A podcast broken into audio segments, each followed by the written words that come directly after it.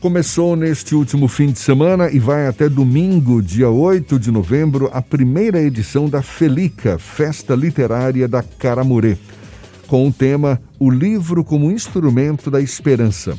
A festa tem curadoria do escritor Breno Fernandes e está sendo realizada de forma remota e presta homenagem a dois autores baianos, o poeta José Carlos Capinã e o jornalista e escritor João Carlos Teixeira Gomes, falecido em junho deste ano.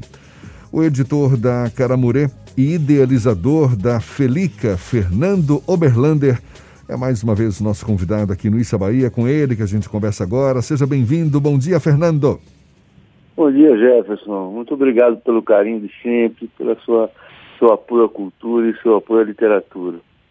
Estou é, é, muito feliz com a, com a Felica. A Felica estreou no, no, no, domingo agora, dia 1 de novembro, que é o aniversário da Bahia de Todos os Santos também. E com, que, já que Caramurê significa também, né, na, pelos tupinambás, era como era chamada a Bahia. A Bahia de Todos os Santos, nós né? vivemos, né? E por que essa homenagem a Capinã e a João Carlos Teixeira Gomes, Fernando? Porque Capinã é um, um, um poeta é, ímpar, né? É um cara que consegue fazer, é, tanto na, na literatura mais, mais, tradicional, mais convencional, como na poesia musicada, é um trabalho que é reconhecido no mundo inteiro. Né? Então, e nós temos um livro com ele, é o 20 Canções de Amor e um Poema Quase Inesperado, que conta a não só algumas letras dessas canções, né? Mas conta como foi que ele compôs isso, né? Então ele, ele faz um relato de como foi que ele compôs isso. E, e quando eu, esse livro já é um livro já, já publicado há bastante tempo, uhum. e foi aí que eu me aproximei bastante dele e pude conhecer o processo de, de construção da poesia dele, que é genial, é fantástico. E um poeta precisa ser homenageado, precisa ser sempre é, reverenciado. Né? E Joca, porque é um, é, o Joca é um, tanto um jornalista quanto um escritor exímio. Né? O jornalista foi conhecido, muito batente, lutou pelas suas ideias, tinha um apelido de pena de aço por isso. Né? E agora, independente disso, era um escritor exímio. Ele tem a biografia dele de Glauber Rocha, uma das melhores, talvez a melhor que já tenha sido escrita o, o trabalho dele sobre Gregório de Matos é importantíssimo, entendeu? E era um cara que dominava o conto, dominava a poesia, dominava o romance, dominava, era, era um grande ensaísta e um, um amigo querido que se foi eh, esse ano tão conturbado, né? Exatamente, nos deixou em junho deste ano. E, e, e, a, e esse evento, Fernando, está oferecendo o que exatamente para o público? Olha, o, a proposta da Caramuri, da, para Felipe é uma proposta diferente de festa literária. Porque você, não, quando você bota um tema, o livro como instrumento da esperança, num ano como 2020, você pressupõe que o livro ele, ele é um objeto de, de transformação. A esperança sempre pretende alguma transformação, né? Então você acaba associando a literatura e o conteúdo do livro à cidadania, aos direitos humanos, a, luta contra racismo, preconceito, porque não tem como você fazer literatura sem avaliar tudo isso, né? Claro. Ninguém faz literatura dentro de um ovo. e nós estamos vivendo, nós estamos vivendo num mundo tão controverso, né? Onde está se questionando o óbvio, né? Se questiona que se existe racismo, se questiona a ciência, o conhecimento, né? Então, isso é uma coisa que está acontecendo no mundo inteiro. Então, a literatura ela vem para lutar contra isso, né? a favor do, da ciência, a favor do conhecimento, a favor dos direitos humanos, da liberdade de expressão. Isso tudo tem a ver com arte, com literatura. Qual é a, a isso... programação da Felica e como as pessoas podem acompanhar, Fernando? Oh, nós temos duas programações. Nós temos uma programação no YouTube, que está sendo vinculada é, pelo YouTube da Cara Morê e algumas, algumas, algumas mesas pelo YouTube do Grupo da Tarde também, tá? E temos uma, uma programação que a gente chama de Prosa Boa Palavra-Chave, que acontece pelo Instagram da Cara Morê, e são sempre dois autores que conversam sobre uma palavra que foi sugerida pelo Breno Fernandes, e é o curador da, da, da Felipe, que é fantástico. Aí são diversas lives, então, né? Pela, são pelo Instagram. lives, são diversas lives, diversas lives. No, hoje, né, você tem é, às, às 15 horas, com a palavra heróis, a, a Anderson Chon e Pedro Duarte. É, às, 16, às 16 horas, Migrar, com Renata Belmonte e Gabriel Pardal. Às 17 horas, Promessas, com Matheus Peleteiro e Franklin Carvalho.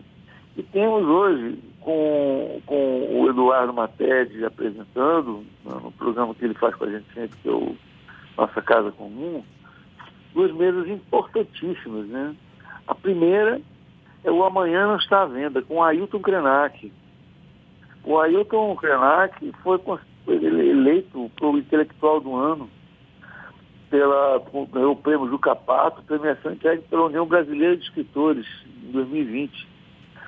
É um, o, o Krenak, ele é um ambientalista e escritor, líder indígena, e é uma referência no, no mundo hoje. Né? Então ele vai estar com a gente. Né? E depois tem um papo é, do, do Mated com o Humberto Werneck e o Ian Fraser. Humberto Werneck é escritor, né, escritor mineiro, tá? e o Ian Fraser é um escritor nosso, baiano, escritor da Caramorê. Eles vão falar sobre o tema Crônicas do Fim do Mundo. Né? E é uma programação muito bacana. Tanto pelo, pelo YouTube quanto pelo Instagram, não é? Fernando, como é que é. você como é que você avalia o impacto da pandemia no mercado editorial, em especial aqui, no, aqui na Bahia? Rapaz, eu acho que o impacto da pandemia ele, ele acontece, ele é, uma coisa, ele é uma coisa ruim em todos os mercados. O mercado editorial é um pouco mais agravante porque ele já vinha com um processo de de sofrimento por conta da crise por conta da, da, das mudanças no, no hábito, nos hábitos de consumo de livros. Né? Então, o evento dessas grandes plataformas de marketplace, como a Amazon, ela veio transformando todo um processo de consumo. Né? E, e, o mercado estava em transformação. Né? A gente tem agora e, e estamos reinventando a forma de consumir tudo, inclusive livros. Né? Tem um agravante nisso aí, que é muito, muito grave, que é uma ameaça que nós estamos sofrendo aí por conta dessa taxação. Que também acho que essa taxação não é uma coisa exclusiva, não vai ser essa, taxa, é, essa taxação, esse, esse aumento de impostos, ele não atinge só o livro, ele atinge o mercado como um todo. Ele tem um impacto de 35% de aumento de carga tributária em todos os setores envolvidos no tributo, do PIS e do COFINS. Tá? Só que no livro ele tem um agravante maior ainda, porque tem um, viés ideológico caracterizadíssimo pela, pela posição do governo. Né? Quando o ministro diz que é, livro é coisa que é para rico, que rico pode comprar e que, e que o pobre, o, o Estado dá o livro, isso, isso é praticamente um, um absurdo. Né? É, um absurdo. É, tudo, é contra tudo que vem, vem sendo feito. Mas eu não, perco, eu não perco a esperança não, viu, Jefferson? Porque eu acho que o livro vence tudo isso. O livro também é um dos objetos mais, mais bem inventados que já existiram na humanidade. Ele se perpetuará, o livro físico, inclusive, eu acredito muito nisso. É um momento de transformação, é claro, e todo mundo está passando por isso, tem que saber é, se reinventar. Não dá para achar que, que as coisas vão ser como eram antes. Não, não serão. Ah. E a gente vai. Para mim é muito claro. Nada será como antes, nem o comércio como um todo, nós temos que reinventar novos modelos de comércio, novos modelos de, de, de, de se relacionar, entendeu? Novos, novos modelos de se divertir também. O... Eu acho que a pandemia traz essa mensagem para toda a humanidade. A festa literária da Caramorê, a Felica, ela une pontos distintos da história da própria literatura aqui da Bahia. Faz homenagem para Joca Gomes, Joca Teixeira, né, o Pena de Aço, e o José Carlos Capinã, ao tempo em que coloca um jovem promissor que já não é mais tão jovem assim na cena literária como o Breno Fernandes. Como funcionou esse processo de escolha do próprio Breno Fernandes e como funcionou a curadoria para essa Felica 2020, Fernando Oberlander? Olha, é, é, olha, Fernando, eu vou dizer um negócio. O, o, o Breno é um, é um, escritor notável. Ele é premiado, inclusive com um livro nosso. O Breno é um, uma figura é, assim, que se destaca pela sua capacidade criativa e seu conhecimento intelectual. É um, por exemplo, eu fiz, nós fizemos um livro chamado Mendax, um ladrão de histórias, que foi premiado, tirou o segundo lugar no Prêmio da Biblioteca Nacional, e, e, ele foi elogiado por Rui Pinheira Filho, que talvez um, um dos maiores poetas da história da Bahia. Né? E foi elogiado, toda vez que depois da segunda edição saiu um texto do Rui. Então ele tem um, um potencial criativo gigantesco. O Breno é um, é um, fenômeno, entendeu? E ele consegue se, se relacionar bem com, com, com as várias gerações literárias, né? Ele consegue. Eu, eu me lembro quando nós lançamos o livro Geração Mapa, ele foi o primeiro a querer ler, comentar e achar que era o achar o máximo e, e, se envolver com aquilo. Então, ele é um fenômeno. O Breno é um fenômeno. Então, não, não tinha por que não, não chamar o Breno para ser, ser o, o, curador. Pelo contrário, ele tem todos os requisitos. E trouxe uma dimensão da, da, da festa muito diferenciada. Eu tinha na minha cabeça a ideia de que ela teria que ser uma festa com, com, com esse tema da, da, cidadania, do livro com uma esperança. A gente tinha essa ideia de que tinha que ser uma festa diferente dos outros modelos de festa, né? Que essa, esses temas todos de cidadania tinham que estar inseridos dentro da programação, mas o formato todo da, da, da, da festa, a colaboração do Breno é incrível. Essa programação, é, é, essa, essa programação da, do Instagram foi pensada por ele e ela é um dos grandes diferenciais da festa. Ontem eu assisti, fiquei impressionado com a interatividade em que as pessoas estão participando dessa essa programação pelo Instagram, que é completamente diferente, né? Adianta você querer pe pegar um modelo é, presencial e passar para o virtual simplesmente. E, e, e o, o, Breno ele teve muita importância nisso, porque ele, ele é mais jovem, tem, ele consegue pensar coisas muito criativas. Fernando, quando você fala, quando você fala que a gente está passando por um momento em que é importante repensarmos o nosso jeito de consumir livros, de escrever livros, a própria relação com o mercado editorial, você já consegue identificar alguma nova tendência? Por exemplo, é uma grande oportunidade agora para investir nos chamados livros virtuais? Acredito que essa, essa, esse, essa busca imediata pelo, pelo e-book, ela é momentânea, tá? Eu acho que a forma de você comprar o livro, ou seja, de consumir o livro, ela vai se transformar um pouco. Não tenha dúvida. Mas eu não, não eu acho, eu pelo menos acho que as grandes, aquele modelo de grandes livrarias, eu já disse isso várias vezes, acho que até com você mesmo. Eu acho que esse, esse modelo de grandes livrarias, eles tendem a, a, a não serem mais essas livrarias. A gente está, tá, inclusive, observando, né? Grandes é, redes aí é, porque com dificuldades. muito alto de se manter. Então, a pequena livraria, setorizada, ela vai conseguir se estabelecer. Porque o livro físico ainda é superior ao, ao e-book. Entendeu? Ou seja, o contato com o livro, tem certos, certos conteúdos que só o livro físico pode oferecer com, com facilidade, entendeu? Então eu acho que isso vai, vai, vai, vai se estabelecendo aos poucos e os mercados vão se adaptando a essas novas realidades. Entendeu? E agora, outra coisa, é claro que o livro digital ele tem sua função importante já. Eu não vejo por que você ter mais livro jurídico, por exemplo, físico.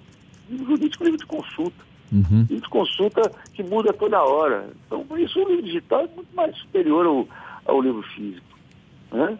O, o, os livros didáticos, os paradidáticos não, mas os didáticos vão ser todos digitais. Porque todo ano troca. Entendeu? E você tem uma capacidade de transformar o conteúdo muito mais, mais, mais fácil. Agora, a literatura, o livro por prazer, o conteúdo, o livro infantil, o livro que tem imagens, esse, esses têm que ser físicos. Esse Serão, não vai. Continuarão físicos. É, vai, vai, vai, vai sobreviver durante muito tempo ainda. Legal, sempre bom falar com você, Fernando.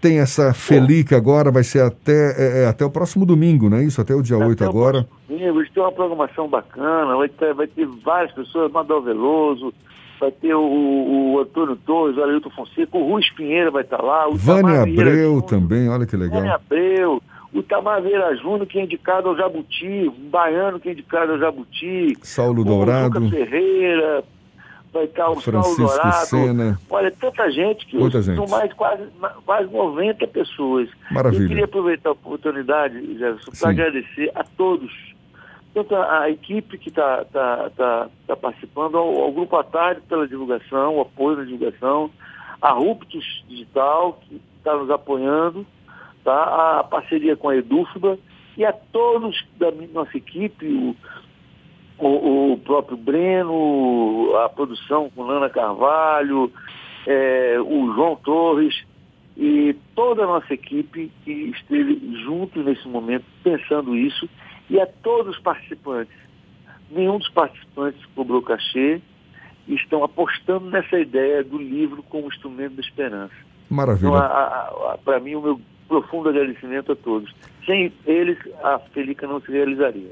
Primeira edição da Felica, Festa Literária da Caramurê. É só acessar a Caramurê no YouTube ou no Instagram para saber a programação, acompanhar a programação. Fernando, muito obrigado. Sucesso em mais essa empreitada. Sempre um prazer tê-lo aqui conosco. Bom dia e obrigado, até uma próxima. Obrigado, Jefferson. Muito obrigado. Um abraço.